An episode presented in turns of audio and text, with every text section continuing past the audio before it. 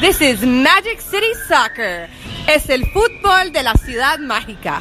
This is Magic City Soccer. Este es el fútbol de la ciudad mágica de Miami. This is Magic City Soccer. Let's go, Miami FC. Woo woo! This is Magic City Soccer. This is Magic City Soccer. Vamos, Miami. This is Magic City Soccer. This is Magic City Soccer, bitches. Este es el fútbol de la ciudad mágica de Miami. This is Magic City Soccer. This is Magic City Soccer, your home for everything you need to know about soccer in Miami Dade County.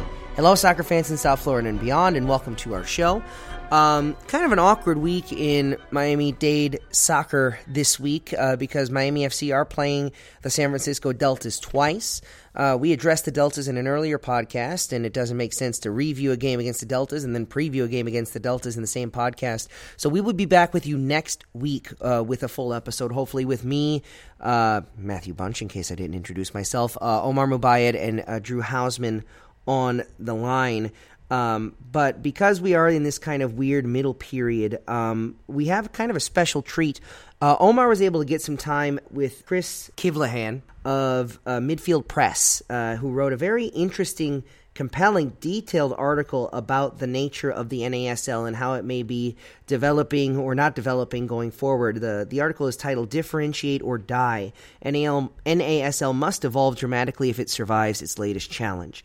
Um, it, it's a really compelling, interesting read, and I highly recommend you head over to midfieldpress.com and check that out. It's actually the first article under latest news uh, at the moment, which is on October 6, 2017. Uh, so, uh, Omar and Chris sat down for a good long while and kind of talked about the nature of what the NASL uh, will be facing going forward. Uh, I think it's a compelling listen.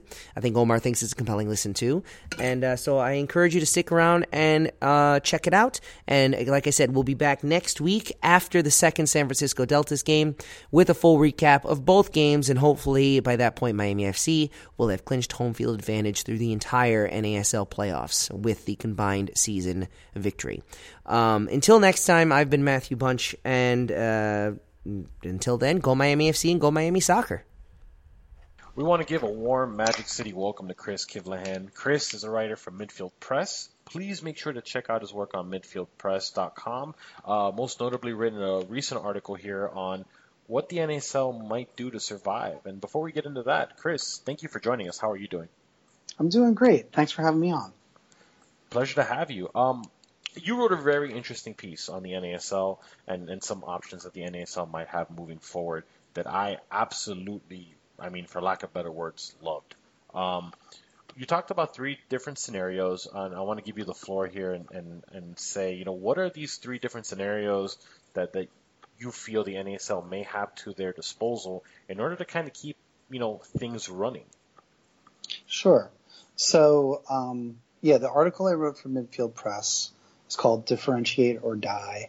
And the point of the article is that the NASL needs to adapt its model going forward to make sure that it is going to appeal to a large market of soccer fans. Um, you know, and that's you know that's that's assuming that it survives this latest challenge. Even if it survives, it needs to change because um, you know it's it's not providing, in my opinion, a different enough product from uh, MLS and USL. And the answer to that is by really embracing uh, promotion and relegation. Uh, the uh, National Independent Soccer Association uh, is being launched uh, by Peter Wilt and others.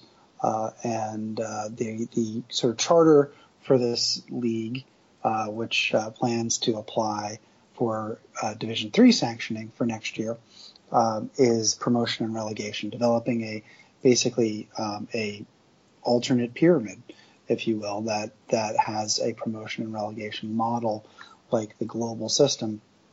And so my article is is strongly you know suggesting that that's the way forward for the clubs in the NASL is to embrace the model that that NISA is proposing because that give them uh, differentiation in the marketplace from the uh, basically you know Major League Soccer being kind of the NFL uh, or um, MLB mm-hmm. of soccer, you know, very much in their name, right? Uh, Major League Soccer, Major League Baseball, and USL being, you know, having embraced their role as the minor league, uh, you know, to to MLS, right? So you've got kind of your your American, you know, sports, you know, major league and minor league model.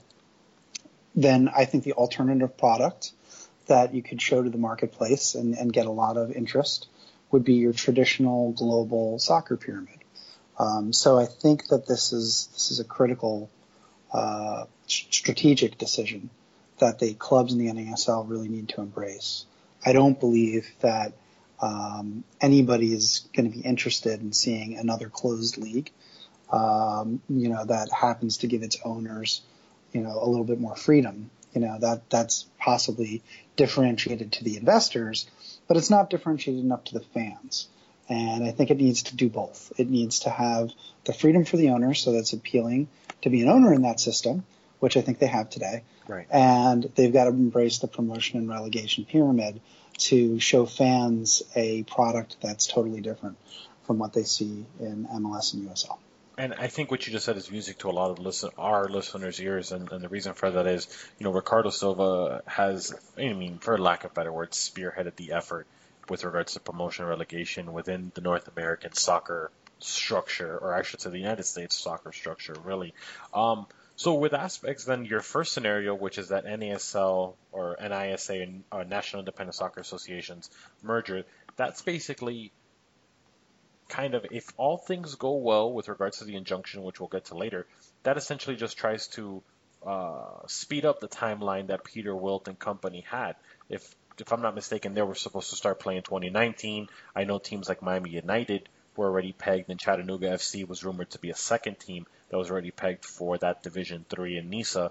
Um, so basically, you're saying these teams would have to go right now in 2018 if possible. Yeah, so I think um, you know the plan, you know, as it stands, is for for NISA to uh, to to play in, in, in 2018. You know, if they can get enough teams to do that, um, and um, you know, if if not, they'll push to 2019, right?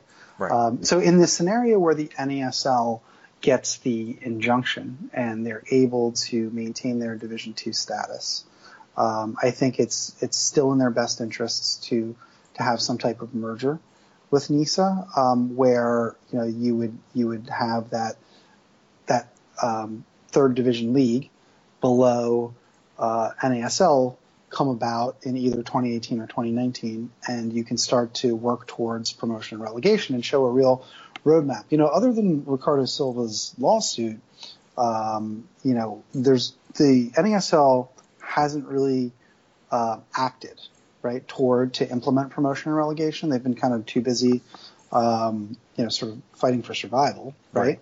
right. Um, you know, Silva's Silva's step that he took is the real tangible action beyond just sort of talking about it as something that they'd like to see one day, right? And you kind of almost get the impression that they'd like to see it, but they'd like to see it so they could be promoted up, um, you know, because because they because the follow through hasn't really been there, and that's probably more due to you know the fight for survival uh, than anything else. Uh, but but it is what it is, and um, you know Silva's actions are a lot a lot louder than just the words of we want to have it. So I think this would also be a step that the league could take to make it more than just words. It's like, hey, we're we've we've merged with this third division league, and we're going to work. We've got a roadmap to do promotion and relegation by 2020, right? And that's tangible, right? And that that to me would get some interest going. Yeah, absolutely. The the second scenario I wanted to discuss was actually one of my more favorite scenarios, or that's not even correct English. One of my favorite scenario really in your article, and the reason for that was your second scenario discusses NISA absorbing NASL, essentially becoming, you know, uh, in air quotes, NASL 3.0, and having a mm-hmm. lot of the teams that choose to not go to USL uh, now fold into a new league, just call it NISA instead of NASL, and have them apply for Division Two status. Do you think that's a league let, us say this is the way things go down. Um, do you think NISA would then still be granted Division Two status, even though with like the arbitrary, uh, you know, things such as time zones and number of teams? Because I'm thinking from my perspective, all right, well, even if you lose a team like North Carolina FC because now the exit fee is is almost waived completely, and you add a Miami United or you add a Chattanooga, you still don't have that central time zone issue unless Detroit and New Orleans jump on board immediately. So do you think that would actually work, getting Division Two status under just a new figurehead or a new title? Yes, actually, because there's an important um, distinction there um, that uh, that is NISA would be applying for Division Two status as a first year league. Um, so they would not be held to the standard of the sixth year um, plus that the NASL is held to. Okay. Right, so they would they would be ham, looking at what it takes to be a first year Division two league, and that requires eight teams in two time zones. Okay. So so they could so they could uh, you know it is legitimately a league that has already launched. You know they could you know let's say six NASL teams decide to move over to it, or you know, or even five would be probably a more pessimistic scenario. Um, but say say somewhere between five and six teams move over to it from the NASL. Let's assume a couple of the teams go to USL, and you know maybe a couple go just go out of business because um, right now you've got ten teams, right? Right. Um, so let's assume let's assume uh, five to six go over. You need then two to three of the eight NISA applicants to be ready for the 2018 season, uh, and you need those to to meet the ownership uh, standards and the venue standards. So I think between eight possible candidates for that, you can probably find two to three groups that can be ready, and you might even find one in the Central Time Zone. Uh, by the way, um, so um, so I think that that is a very viable uh, what to do if the injunction's not granted. You know, you just sort of apply, uh, you join NISA as the clubs. You know, NASL can continue on as a legal entity and continue to pursue the lawsuit.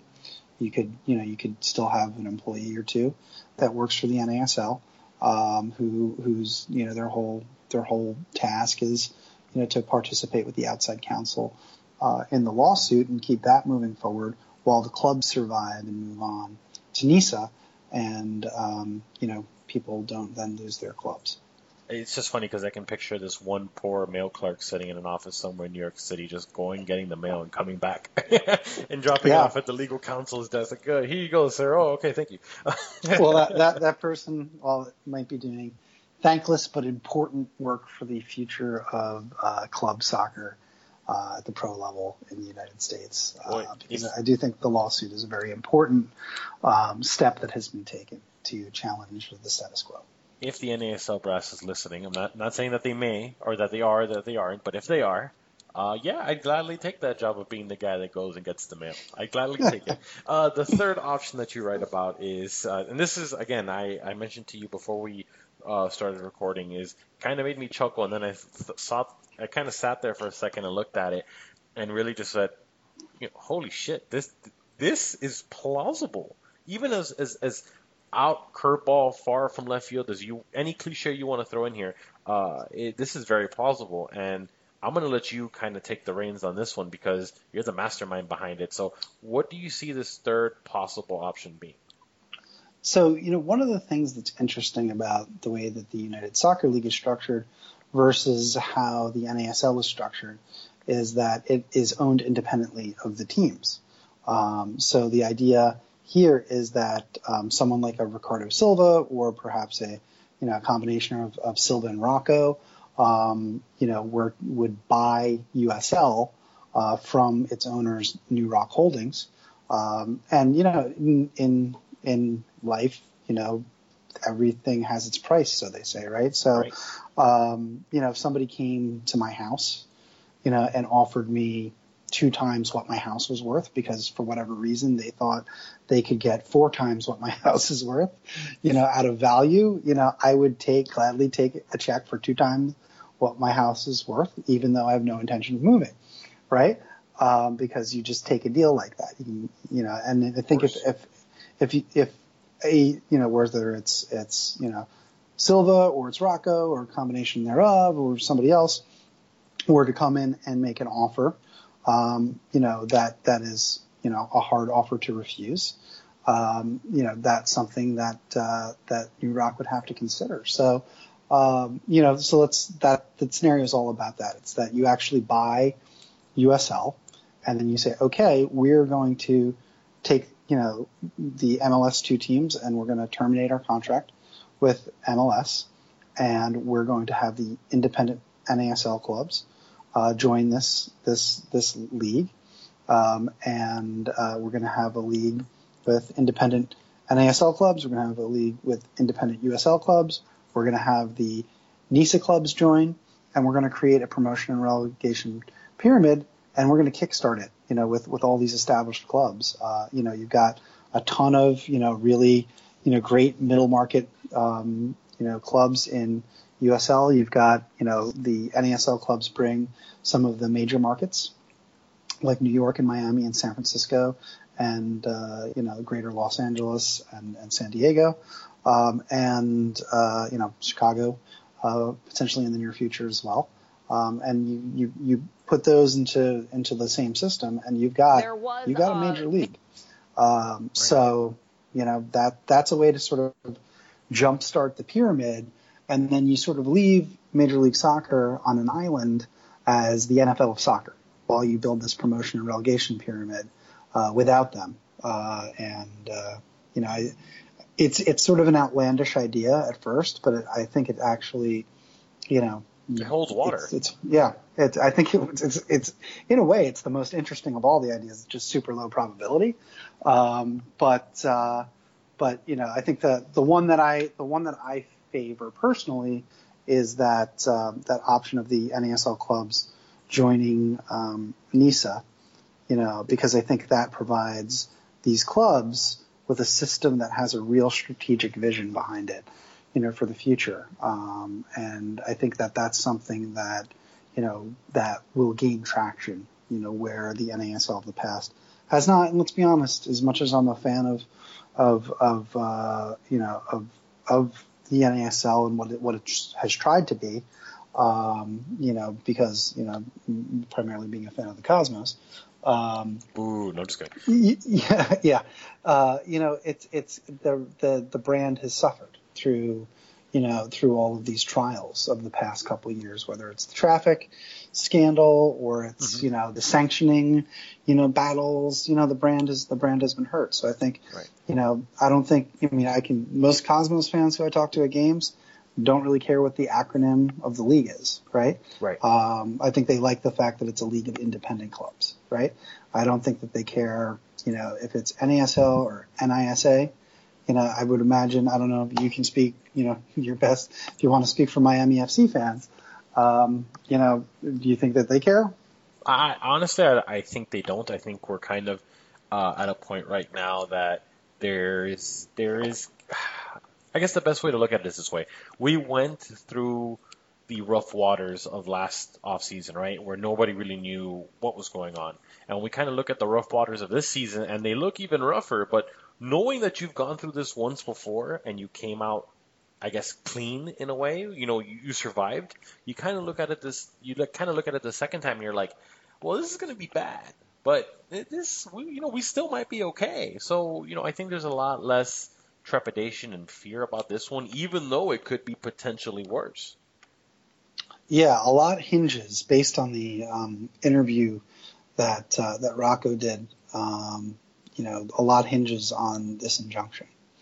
You know, and I think I think the the preliminary injunction being granted uh, makes everything very clear. It's a very straight line to what they want to do. Um, and you know, I, I know you know that they're working on some plans, you know, to accelerate you know their growth uh, should they get that but um, the uncertainty comes, uh, you know, if that's not granted.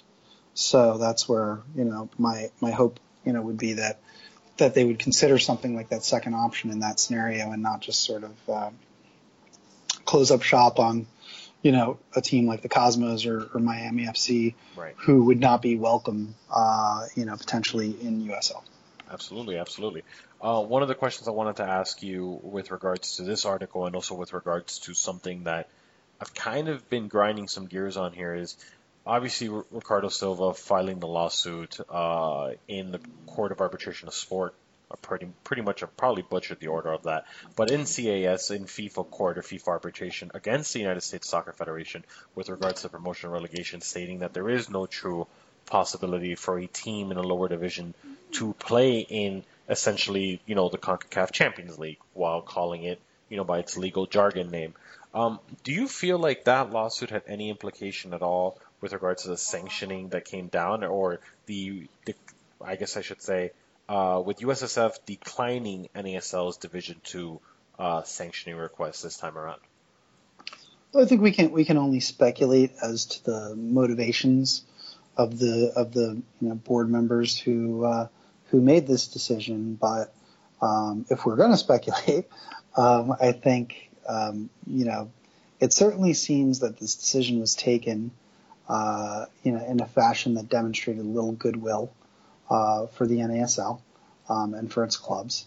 Um, I think um, you know that you know that could have something to do with the fact that one of the owners of the NASL challenged the very foundation of um, Major League Soccer, which you know USSF is very intertwined with, as as illustrated in the the lawsuit, uh, the antitrust lawsuit.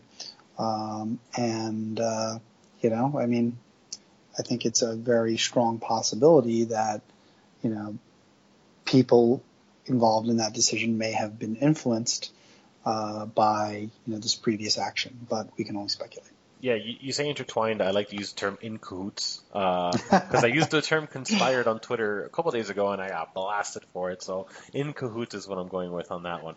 Um, yeah. But yeah, you're absolutely right. I kind of look at this and, and it, it almost seemed like the other shoe was going to drop with regards uh, to the FIFA lawsuit, and the reason for that is, you know, I, you everybody sees the connection. Anybody who who does not want to state on the record that the, that there is a connection between USSF, some MLS, and USL per, by extension, uh, they're, they're joking. They're, they're kidding to themselves. They're, they're trying to pretend that what they see uh, doesn't exist and that gravity isn't real in this instance if we're trying to equate here because one of the most important things I feel is that MLS and USL are attached at the hip and there's no way around it. And now you're seeing also NPSL filing an, a, a letter, I shouldn't say a, an injunction, but a letter with, US, with USSF because they realize that they're competing directly against PDL, who's in bed with USL, and which in turn is in bed with MLS. And now with NASL having issues, uh, potentially NISA having issues, that's going to lead to issues to the NPSL as well. And you see that with the letter that they've placed with USSF, right? Yeah, you know, and that's something that goes back over a, you know, a year, really, right? Is um, is is the the sense from NPSL that uh, that uh, that PDL was actively poaching its teams, and, and I can say it's not a sense. It's it's something that I've spoken with NPSL owners who were approached by um, you know by by the PDL um, to try to get them, and some have gone public on Twitter about it as well. So it's not really a it's not really you know a a you know did this happen um, so much as you know it is. Well, there are there are people who say that they received this outrage. Um, so so yeah, I mean, I think that's that's that's the concern. You know, is that look if there's no NASL, you know, if you've got MLS, you've got USL, you'll have USL D3, right? Mm-hmm. Um, and then PDL, it's like it's all kind of consolidating under one one system right? Which is a major league, minor league baseball type of system. Bingo. And then you know the the the question I think you have to ask is is this what's right? You know for for soccer in the country? Is it what's right to maximize the potential of of such a big country with so many you know so many markets over a million people? Um, is it really the best thing to take you know a market that doesn't make it into you know into MLS and give the owners of those teams you know no motivation to really mine their area for talent right? Is that what's going to bring out the best of this country right, um, right. I think the answer to that is a clear no. You know so um, you know, it's it's it's that to me is the duty of the USSF is to grow the game uh, in the country, um, and that they should be making decisions that that advance that. I think, unfortunately, the current regime uh, that is that is in charge of USSF is so deeply intertwined with MLS that there is no distinction, um, certainly from the MLS side, uh, based on quotes from Don Garber that I include in the article, um, as well as you know it appears on the USSF side, where they don't really appear to to see a difference between what's good for MLS and what's good for soccer in the country. So, um, you know, I'm hopeful that that you know something will change there. Chris, uh, thank you so much for taking the time out of your day to speak with us here at Magic City Soccer and uh, and to really go in depth with us about this article. Which again, guys, if you haven't read it, please take the time to read it. It is really worth it. If there's anything that you read tonight before you go to bed, it needs to be this article that came out last week. Um, and it's it's just it's amazing because it shows avenues and, and ways for the NASL to survive uh, if the worst possible outcome comes out either at the end of the month or at the end of November. Chris, where can our fans find you on Twitter and uh, where else can they find your work?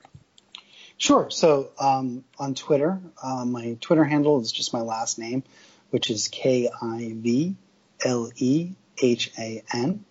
Um, and then uh, I my my writing is mostly on midfieldpress.com. Um, so uh, so check it out and uh, you know, um, thank you for having me on. I really appreciate the opportunity to discuss it in depth, and you know, I'm hopeful that there will be a, a good solution. You know, that uh, we can all root for our favorite clubs. You know, come uh, spring of uh, 2018, because I think at the end of the day, that's really all any of us want to do. I think for the majority of Miami FC fans, we look at the table and we say, please God, uh, don't let the Cosmos end up in fourth. That would be the absolute uh, worst situation in the combined table here if the Cosmos end up in fourth.